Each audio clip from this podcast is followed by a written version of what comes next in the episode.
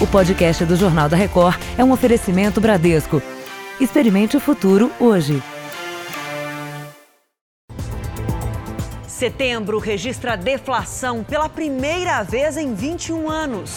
Mancha de óleo avança e chega à foz do Rio São Francisco. Porta-voz da presidência diz que Bolsonaro não sai do PSL. Governo interdita mais 20 barragens de mineradoras. Sobe para 13 o número de mortos por sarampo no país. Greve geral marca sétimo dia de protestos no Equador. Na Alemanha, a polícia prende suspeito de atacar sinagoga em feriado judaico. Na série especial, a história de duas mulheres que, mesmo desempregadas há anos, não desistem de trabalhar.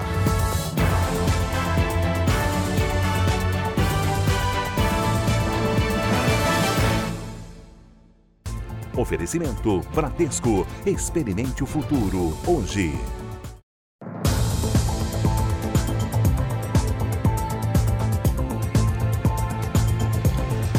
Boa noite. A inflação ficou negativa em 0,04% em setembro. Foi o menor resultado para o mês desde 1998.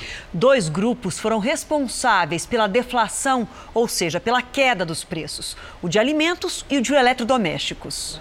As promoções de eletrodomésticos e outros equipamentos eletrônicos na Semana do Brasil em setembro explicam parte do resultado. Os chamados artigos de residência tiveram a maior queda, de 0,76%, e ajudaram a puxar o IPCA para baixo. Está em conta. Deu uma baixada boa nos preços. Eu vim aqui tem o quê? Uns nove meses e o preço está quase igual. Está igual. Mas o grupo dos alimentos também foi fundamental, com queda de 0,43% em setembro. Destaque para o tomate, que já foi vilão dos preços e hoje é herói da inflação em baixa.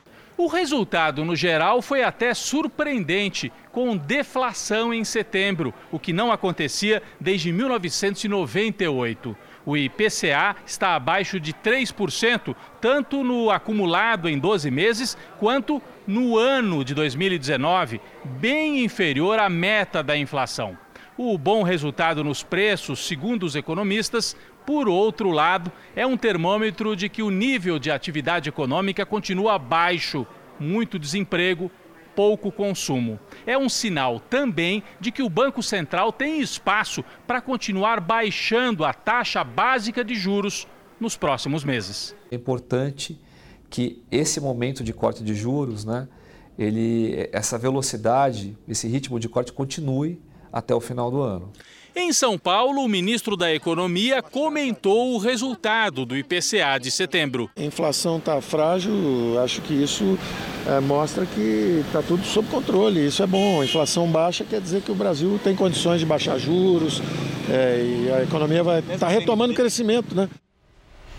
A polícia investiga o envolvimento de milicianos e banqueiros do jogo do bicho no atentado contra a filha de um contraventor no Rio de Janeiro. É, a polícia investiga a possibilidade de o crime ser uma disputa em família.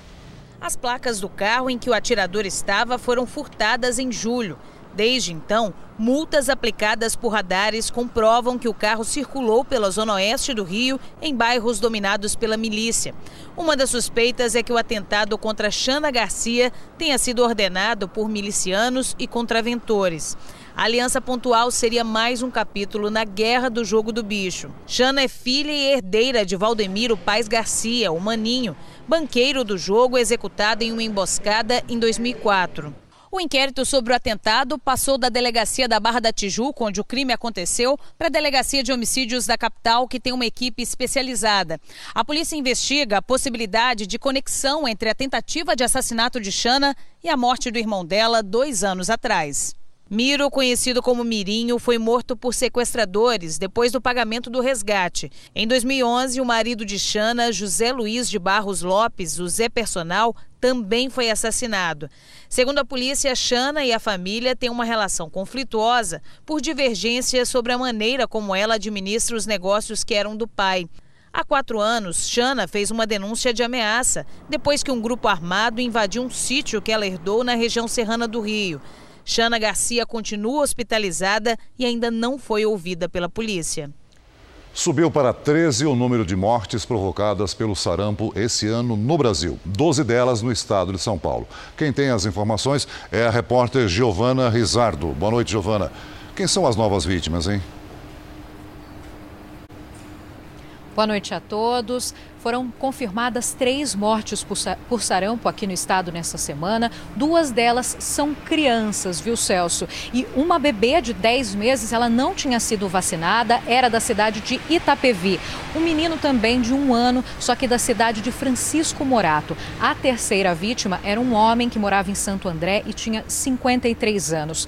De acordo com a Secretaria de Saúde do Estado, até agora, nesse ano, foram confirmados mais de 7.600 casos de sarampo, isso por confirmações tanto de exames laboratoriais quanto de exames clínicos. E olha, lembrando que a campanha nacional de vacinação está sendo feita em crianças de seis meses até menores de cinco anos de idade até o dia 25 de outubro. Depois dela são os adultos de 20 a 29 anos de idade. Aí a campanha começa no dia 18 de novembro. A vacinação ela é de graça em todos os postos de saúde do país. De São Paulo, Giovana Rizardo.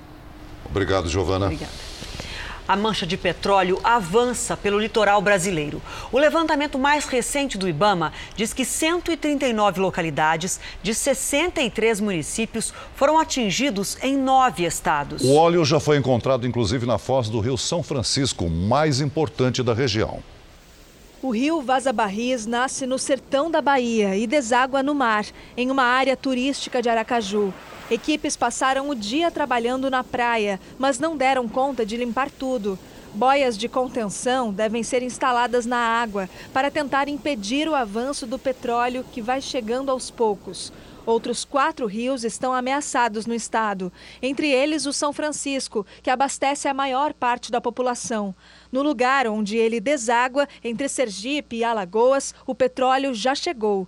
Na Bahia, a contaminação ficou mais visível na Praia do Forte, um dos principais destinos de turistas no Nordeste. Viemos para a praia hoje e já deu essa, essa triste notícia aqui, ó. já manchou até o carrinho da, da minha neta de óleo, né? Biólogos da Universidade Federal da Bahia vão visitar lugares afetados para avaliar o impacto em animais e nos recifes de corais, um ecossistema que pode demorar 10 anos para se recompor. O petróleo está descendo em direção ao litoral sul e deve chegar à Baía de Todos os Santos. Pela velocidade da corrente marítima, especialistas da UFBA preveem que amanhã o óleo já poderá ser visto em Salvador e em ilhas próximas. Em Brasília, o ministro do Meio Ambiente, Ricardo Salles, falou sobre o vazamento. Esse petróleo que está vindo, muito provavelmente da Venezuela, como disse o estudo da Petrobras, é um petróleo que veio por um navio estrangeiro, ao que tudo indica navegando próximo à costa brasileira. Pesquisadores da Universidade Federal estão comparando o óleo recolhido no Nordeste com um banco de amostras de petróleo de várias partes do mundo, inclusive da Venezuela, e dizem que amanhã vão divulgar a conclusão. Sobre a informação de que teria sido da Venezuela esse óleo, vocês confirmam? Seria muita irresponsabilidade da nossa parte confirmar ou não né, uma notícia dessa se nós não, ainda não avaliamos e ainda não interpretamos os resultados. A sua região foi afetada por esse problema com o óleo que atinge o Nordeste? Mande uma foto para a gente com a hashtag você no JR. Agora nós vamos tratar de um assunto que chegou pelo WhatsApp do Jornal da Record. Uma telespectadora relatou o sofrimento do filho vítima de bullying. É, e pesquisando o tema, nós descobrimos que não se trata de uma situação isolada. O Brasil está entre os países onde há mais risco desse tipo de comportamento. Mas há escolas dispostas a enfrentar o problema. Um sofrimento que se estendeu por anos. Tinha as agressões eh, físicas que eram muitas, muitas, muitos. Apelidos eram vários também. Por conta do constrangimento, do bullying, Yuri perdeu o interesse pelas aulas. Repetiu de ano três vezes, até resolver mudar de escola. Eu matava muita aula, eu sempre dava uma desculpinha para minha mãe e para o meu pai para não ir para a escola. Hoje, crianças e adolescentes estão mais conectados, com troca de informação, troca de experiência. Num primeiro momento, a gente acredita que isso reflete de maneira positiva na tolerância, mas pesquisas e estudos mostram o contrário. Na era digital, o bullying tem crescido inclusive no Brasil. A Organização para a Cooperação e Desenvolvimento Econômico, a OCDE, analisou registros e tendências em quase 50 países e observou que o Brasil tem duas vezes mais chance de bullying que outras 48 nações. No estado de São Paulo, o registro de ocorrência escolar confirma que o número triplicou nos últimos três anos. Outro levantamento mostra que os professores gastam mais de 20% do tempo em sala de aula resolvendo problemas emocionais. Nós temos que fazer um trabalho e preventivo, discutindo o que é isso, reações emocionais, como nos tornar mais humanos, mais solidários. Por isso, escolas como essa resolveram apostar em aulas de educação emocional. Pelo menos uma vez por semana, os estudantes se reúnem para falar das emoções. E essa prática não é só entre os adolescentes, o chamado grupo de risco, mas começa bem cedo, a partir dos três anos de idade. Dos 3 aos 15 anos, a mesma estratégia: poder se abrir, falar das próprias emoções. Eu mesmo adoro, eu exponho meus sentimentos porque eu já sofri bullying, porque eu era muito magra e eu ficava muito triste com isso, eu me isolava. Se ouvir e aprender a ouvir o outro.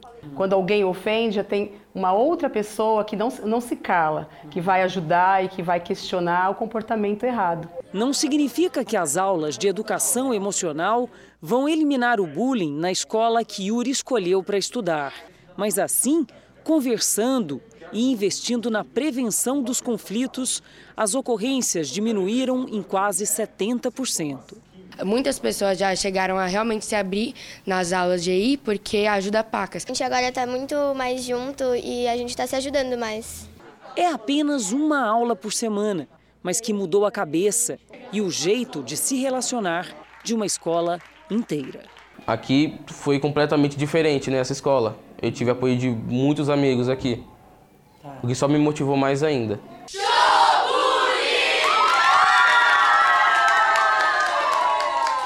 Certa essa garotada. Olha, o R7.com tem conteúdo exclusivo sobre esse assunto.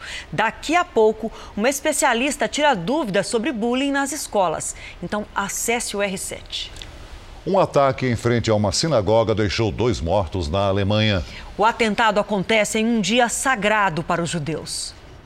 Com capacete, máscara e roupa camuflada, esse homem atira contra quem passa pela rua perto da sinagoga, onde dezenas de pessoas faziam um jejum do Yom Kippur, o feriado religioso mais importante do calendário judaico. Testemunhas disseram que ele tentou entrar na sinagoga, mas foi barrado. Tiros também foram ouvidos perto de um restaurante e uma granada foi lançada contra um cemitério judeu na mesma região. Todos os incidentes foram em Ralo, a 150 quilômetros da capital da Alemanha, Berlim. O município decretou estado de emergência. As autoridades pediram aos moradores que fiquem em casa, longe das janelas e das portas. Agentes especializados no combate ao terrorismo assumiram a investigação. A chanceler alemã Angela Merkel classificou os incidentes como atentados. Um suspeito foi preso e identificado como Stefan B., de 27 anos, integrante de um grupo neonazista. Ele teria transmitido o ataque pela internet. Stefan B. afirmou que os judeus são a raiz de todos os problemas. A polícia alemã ainda investiga a motivação dos ataques. A principal suspeita é de antissemitismo, um tema muito delicado na Alemanha, já que o país foi palco do maior genocídio de judeus, com 6 milhões de execuções durante o Holocausto nazista. O sétimo dia de protestos contra reformas do governo do Equador foi marcado por uma greve geral. Desde o início das manifestações, mais de 670 pessoas foram presas. Na capital Quito, os manifestantes marchavam em direção ao centro histórico quando a polícia lançou gás lacrimogênio. Na cidade de Guayaquil, para onde foi transferida a sede do governo, na segunda-feira, também houve protestos. Entre os motivos das manifestações está o fim de um subsídio no preço dos combustíveis, que causou aumento de mais de 100% nos postos. Também hoje, movimentos indígenas denunciaram à ONU o que chamaram de excessos na repressão. Ontem, o presidente Lenin Moreno determinou um toque de recolher das 8 da noite às 5 da manhã, perto dos prédios públicos.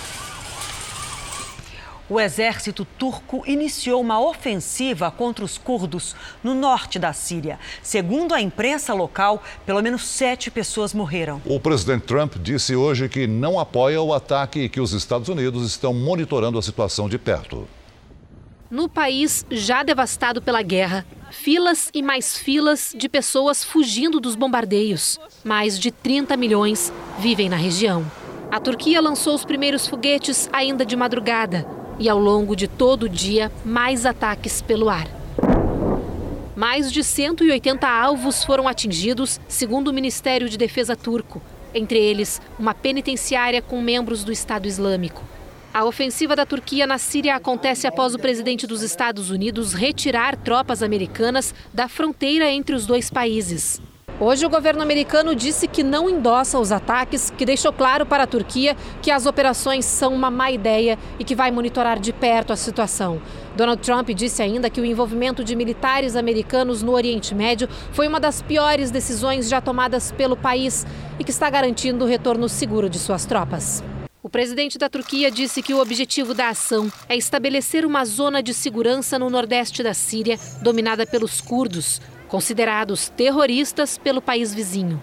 O secretário-geral da OTAN pediu à Turquia, membro da aliança, moderação e o Conselho de Segurança da ONU convocou para amanhã uma reunião de emergência. São muitos elementos nessa crise: Síria, Turquia, o povo curdo, os Estados Unidos. É difícil entender, mas no r7.com você encontra um material exclusivo que explica como tudo começou. O Nobel de Química será dividido entre três pesquisadores. Um deles se tornou a pessoa mais velha a ganhar o prêmio. O americano John B. Goodenough, de 97 anos, foi premiado pelo desenvolvimento de baterias de íons de lítio. Além dele, o britânico M. Stanley Whittingham e o japonês Akira Yoshino participaram do projeto que revolucionou os eletrônicos portáteis entre os anos 70 e 80. Esse tipo de bateria é usado até hoje em celulares e computadores. Os três vão dividir o prêmio equivalente a mais de 3 milhões de reais. Veja a seguir: a Câmara dos Deputados analisa projeto que reparte recursos do pré-sal entre estados e municípios. E ainda hoje, na nossa série especial, a procura incansável de duas mulheres em busca de um emprego com carteira assinada.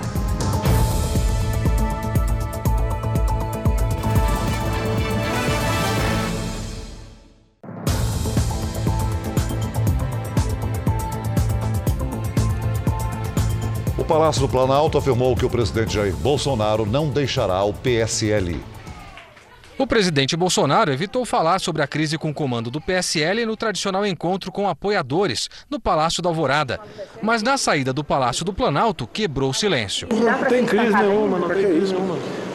É, briga de marido e mulher que quando acontece, né? Não tem, tudo bem, sem problema. O pessoal quer um partido diferente, atuante. Esse partido está estagnado.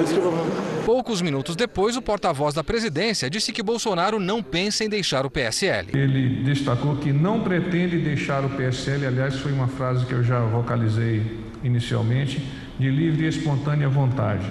Qualquer decisão nesse partido seria unilateral. Mais cedo, o presidente Bolsonaro consultou advogados e assessores sobre uma possível saída jurídica do PSL, com o objetivo de evitar prejuízos aos parlamentares do partido.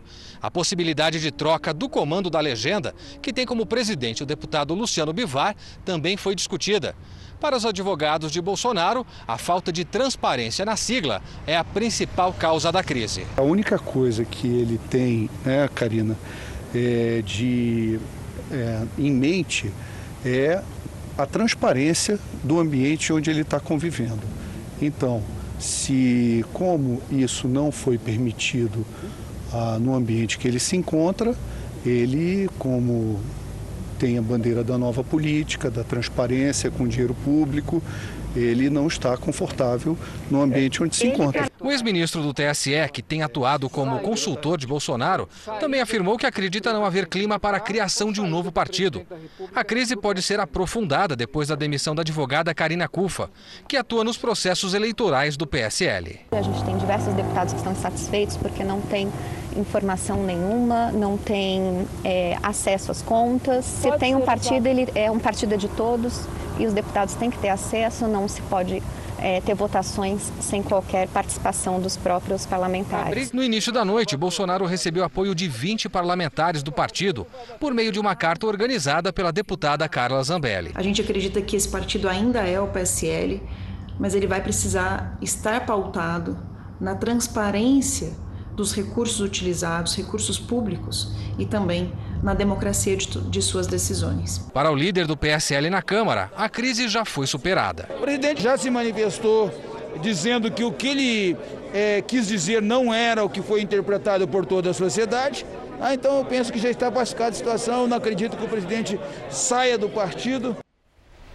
O Congresso aprovou o salário mínimo de R$ 1.040 para o ano que vem. Esse é o valor que está previsto na Lei de Diretrizes Orçamentárias, a LDO, e prevê apenas correção pela inflação sem aumento real. Mas para o governo, o valor deveria ser de R$ 1.039, um real a menos. O motivo é a queda na previsão da inflação. E falando em salários, vamos conferir agora outros números, porque o Brasil tem a maior diferença salarial do mundo entre entre servidores federais e trabalhadores de empresas privadas. Estamos falando de cargos semelhantes. Olha só, essa diferença aqui no Brasil é de 96%, ou seja, os funcionários públicos ganham quase o dobro dos funcionários da iniciativa privada. No restante do mundo, entre os outros 53 países pesquisados, essa média de diferença é de apenas 21%. E a gente já segue direto para Brasília, porque a Câmara dos Deputados analisa e acabou de votar o projeto de lei que autoriza a partilha dos recursos do pré-sal para estados e municípios. É a Raquel Vargas que traz as informações para a gente ao vivo. Boa noite para você. Raquel, tá votado já? Oi, Adriana, boa noite para você, boa noite a todos. Foi votado sim, acabou agora há pouco e ficou decidido o seguinte: 30% dos mais de 70 bilhões de reais serão divididos entre estados e municípios. Esse dinheiro é a parte que cabe à União. Os outros 33 bilhões de reais que devem ser arrecadados no leilão serão destinados à Petrobras para compensar a variação no preço do petróleo. O projeto prevê que os estados deverão utilizar esse recurso para previdência e investimentos. Já os municípios, eles terão que optar entre um e outro. O edital do leilão da sessão onerosa, que é o excedente do pré-sal, foi aprovado hoje pelo Tribunal de Contas da União. Esse leilão que está previsto para acontecer no dia 6 de novembro. Bom, o texto foi aprovado aqui, agora segue para o Senado e, se for aprovado pelos senadores, prevê aí um alívio nas contas públicas. De Brasília, Raquel Vargas. Obrigada, Raquel. A companhia aérea Gol retirou de operação um grupo de aviões da marca Boeing para substituir uma peça de acordo com recomendação da própria fabricante. Alguns voos serão remanejados até 15 de dezembro. Segundo a companhia, 3% dos clientes serão afetados. Quem tem passagem aérea e vai passar por alguma mudança deve receber um comunicado da companhia ou da agência de viagens contratada. Veja a seguir: presos funcionários dos Correios que desviavam drogas sintéticas enviadas do exterior. E na nossa série especial, a história de duas mulheres que estão sem emprego há vários anos, mas não desistem da procura.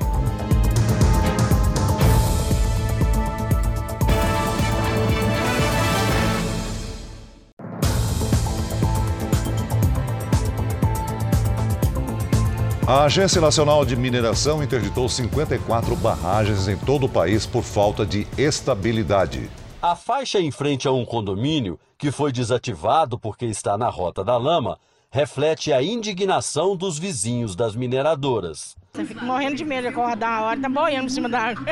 Imagina o que, que deu. Levou quantas, quantas, quantas vidas? Das 54 barragens interditadas, 33 estão em Minas Gerais e o restante em Rondônia, Mato Grosso, São Paulo, Santa Catarina, Bahia, Rio Grande do Sul, Pará e Amapá. A maioria foi construída pelo método de alteamento a montante, o mesmo usado em Mariana e Brumadinho. O sistema é mais barato, porém menos seguro. Ainda tem empresas mineradoras que têm essas estruturas que são tão complexas e que são tão uh, preocupantes e que não fizeram o que deveria ter sido feito, que era apresentar todos esses documentos técnicos garantindo a estabilidade. Itabirito é a cidade com o maior número de barragens interditadas. Seis, todas da Vale.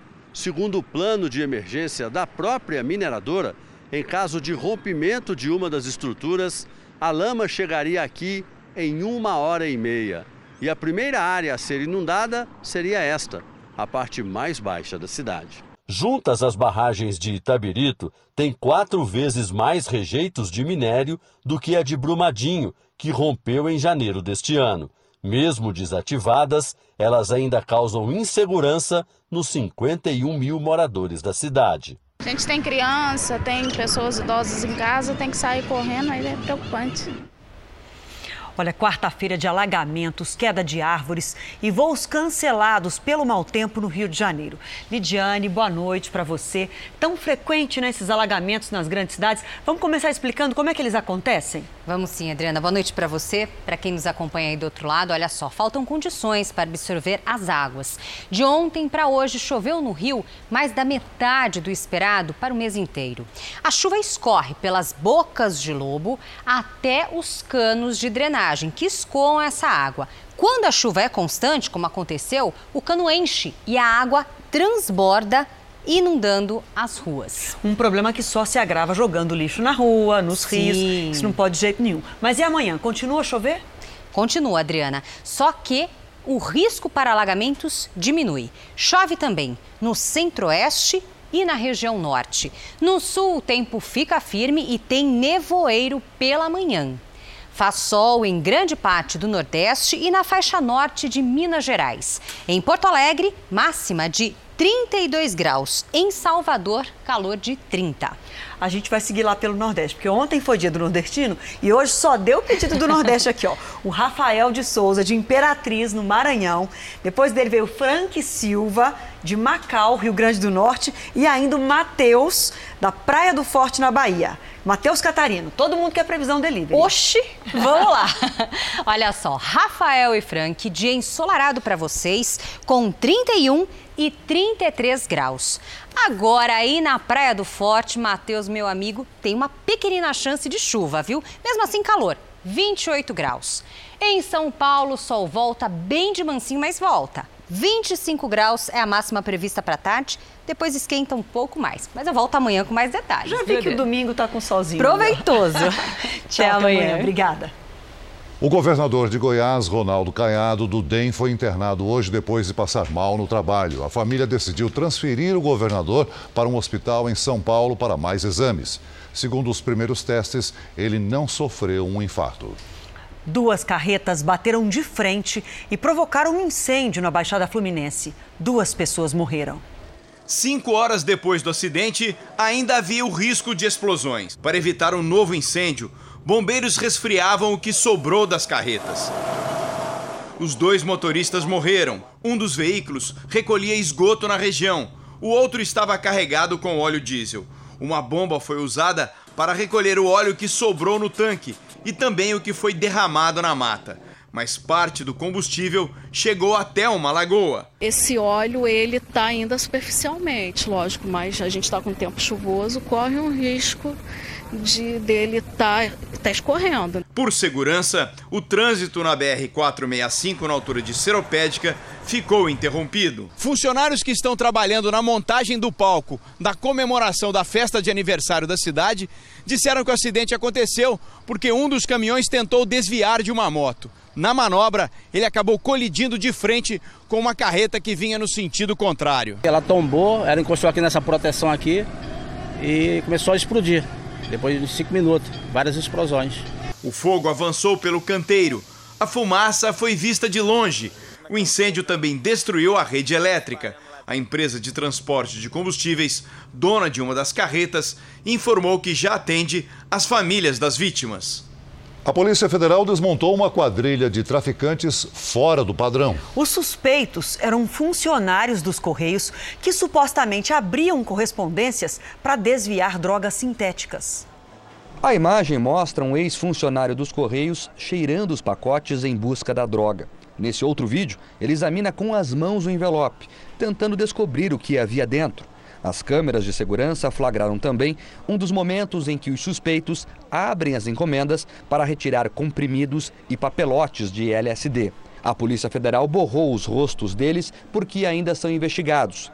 Os cinco envolvidos no esquema foram demitidos. Hoje, os agentes fizeram uma operação de busca e apreensão na casa dos ex-funcionários.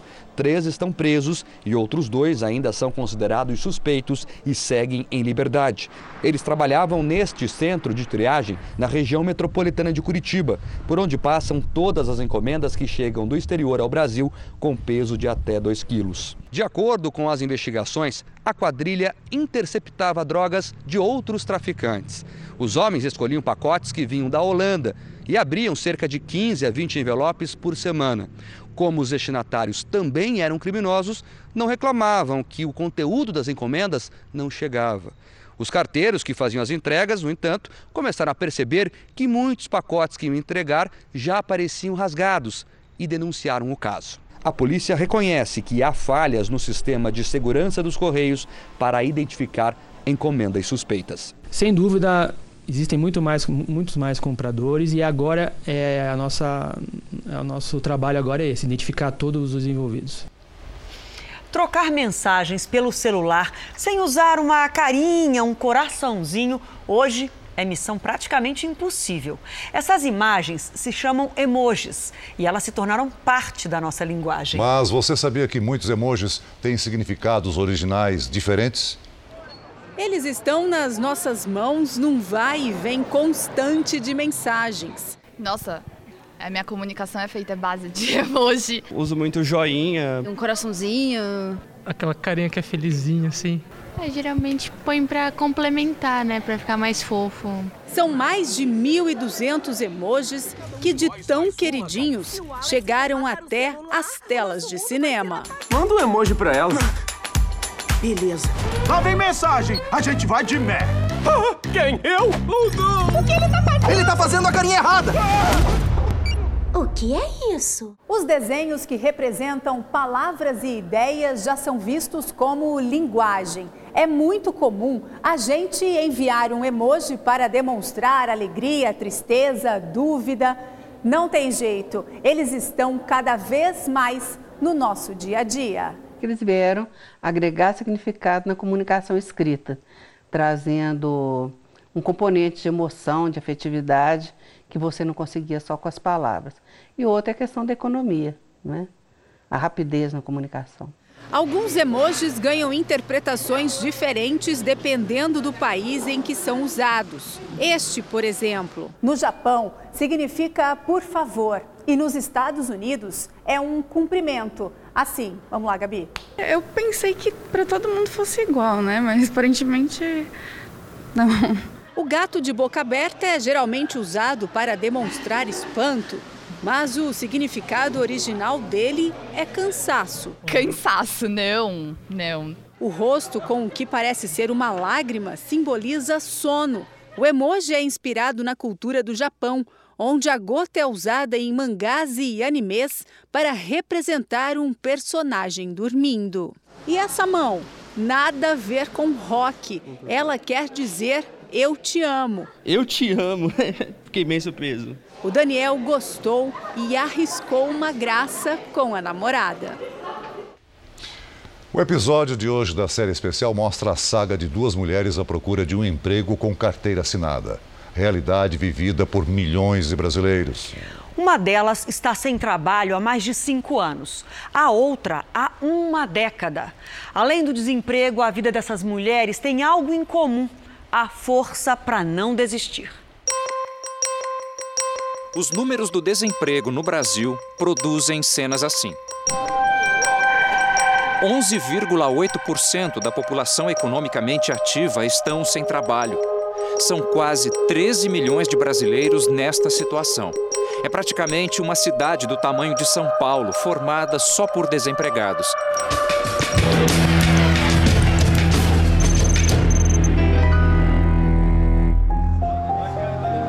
centro da capital paulista, madrugada. Essas pessoas deixaram de passar a noite em casa para dormir na calçada, tudo para ficar na frente da fila do mutirão de empregos. Aqui, todos querem apenas uma fonte digna de renda. Eu quero trabalhar, pô. Entendeu? Pode ser qualquer coisa. Estou procurando uma vaga de serviço auxiliar gerais. Ah, eu procuro uma vaga de operador de empilhadeira. Procuro uma vaga de eletricista. Procuro uma vaga de auxiliar de limpeza. A fila logo aumenta e está só começando. Vamos lá, o primeiro, número um, esses milhares, conhecemos duas mulheres. Patrícia Batista, de Mogi das Cruzes, região metropolitana da capital paulista. Patrícia Souza, da zona norte de São Paulo. Mesmo nome, mesma realidade. Não é só uma coincidência, é que o desemprego de fato não poupa ninguém. Em Mogi, um hábito que já dura anos. Aí vem a Patrícia, mais um dia de entrega de currículos. Chegando numa agência de emprego agora, Patrícia? Isso. É sempre assim? É. Hoje você vai dar uma olhadinha aqui em Mogi. Vou dar uma olhada em algumas vagas aqui e depois vou numa, numa agência que tem aqui próximo. Nesta, a resposta não agrada. É, hoje não tem nada na minha área, não. Patrícia tem experiência como caixa de supermercado, não desiste e parte para outra. Bom dia. Deixar um currículo? Qual foi o seu último salário? 1077. Esse exercício de persistência tem custos. Que tipo de gasto que você tem, assim, que às vezes, olha, não, não posso fazer porque agora não tem condições? Ah, passagem. É, aí tem que, às vezes, tirar alguma cópia do currículo quando acaba. E às vezes não dá. É, às vezes não dá. Aí Então- nem sempre dá pra vir. Em São Paulo, a Patrícia, da Zona Norte, vai para mais uma jornada atrás de emprego. Ela já trabalhou em clínica veterinária com vendas, tem curso técnico, mas não tem carteira assinada há 10 anos. Ela está atenta a tudo. Eu olho as placas, às vezes tem alguma pedindo é, tipos de serviço que eu não faço, mas mesmo assim eu desço e vou me informar. Quando começa a caminhar, Patrícia não perde nenhuma chance. Tem uma plaquinha ali, mas eu não consigo entender o que está escrito. Mesmo sabendo que a vaga exige experiência, ela arrisca e entra numa farmácia. Eu tenho, mas assim, é relacionado à veterinária, tá? Não seria muito diferente, fora assim a quantidade e... Mas eu conheci bastante os medicamentos em geral. Tá eu bom. vou ficar lhe devendo hoje. Tá bom. Tá bom? Mas vou ficar com o teu currículo aqui. Tá eu tenho bom. um amigo meu que tem um hospital veterinário. Ai, agradeço. Se eu passo pra Ai, ele. por favor. Patrícia não desiste. Boa tarde. A respeito desse emprego de balconista, Horas, meses, anos. Quem está nesta fila conhece a dificuldade que é tentar conseguir um emprego no Brasil. Parte dessas pessoas, ou a maioria delas, já nem escolhe mais essa ou aquela vaga. Quer apenas que essa procura termine logo. Este é o maior desejo de quem está no mutirão de empregos. As Patrícias vieram aqui. Uma será atendida no mesmo dia. 866. Na hora que eu dei o papel pra vocês, vocês estavam onde? Não dá cima? acreditar. Lá embaixo, perto da boca. Eu falei pra vocês que dava? A outra vai ter que esperar. Não, hoje não. Eu peguei a senha, vou voltar amanhã. Dá uma mostradinha pra gente. Qual que é o número da sua senha? 2041. 2041. Isso. Ela volta para casa. Muitos estão na mesma situação. A Patrícia, que ficou, tenta resistir ao cansaço. Minha perna tá bamba, já tá doendo. Meu olho tá fechando, tô com muito sono. Acordei três horas da manhã. Horas e horas depois, Chegou a vez da Patrícia, depois de muito tempo de espera, veio para esse guichê aqui, ó, número 13. E que 13 seja o número da sorte dela. Ensino técnico também. ela segue, ainda na esperança de ser chamada. Quantas entrevistas você faz hoje? Três. Será que essa procura tua tá chegando ao fim? Tomara.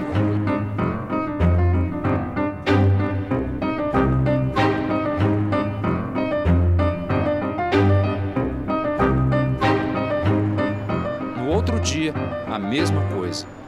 Agora são 7 e 10 da manhã. Olha o tamanho que já está a fila. Já está cheio de gente daqui para trás. E a Patrícia levantou cedinho. É a reta final para a Patrícia, que vai para a triagem. Atendente de loja pode ser. Hora das entrevistas. Hoje está fazendo algum curso, está estudando? Eu terminei o ano passado um curso de auxiliar administrativo. É uma maratona. Você já passou por uma entrevista.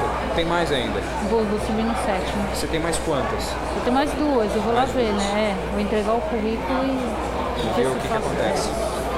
Uma coisa. Obrigada.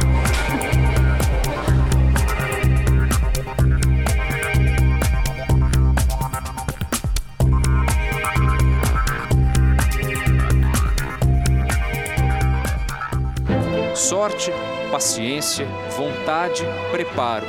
No país em que o desemprego está alto, a procura para reverter essa situação parece não ter fim. O Jornal da Record termina aqui. Você pode assistir a edição de hoje na íntegra no Play Plus. E à meia-noite e meia tem mais Jornal da Record com Sérgio Aguiar. Fique agora com a Fazenda, com o Marcos Mion. A gente volta a se encontrar amanhã aqui no JR. Até lá. Boa noite, até amanhã.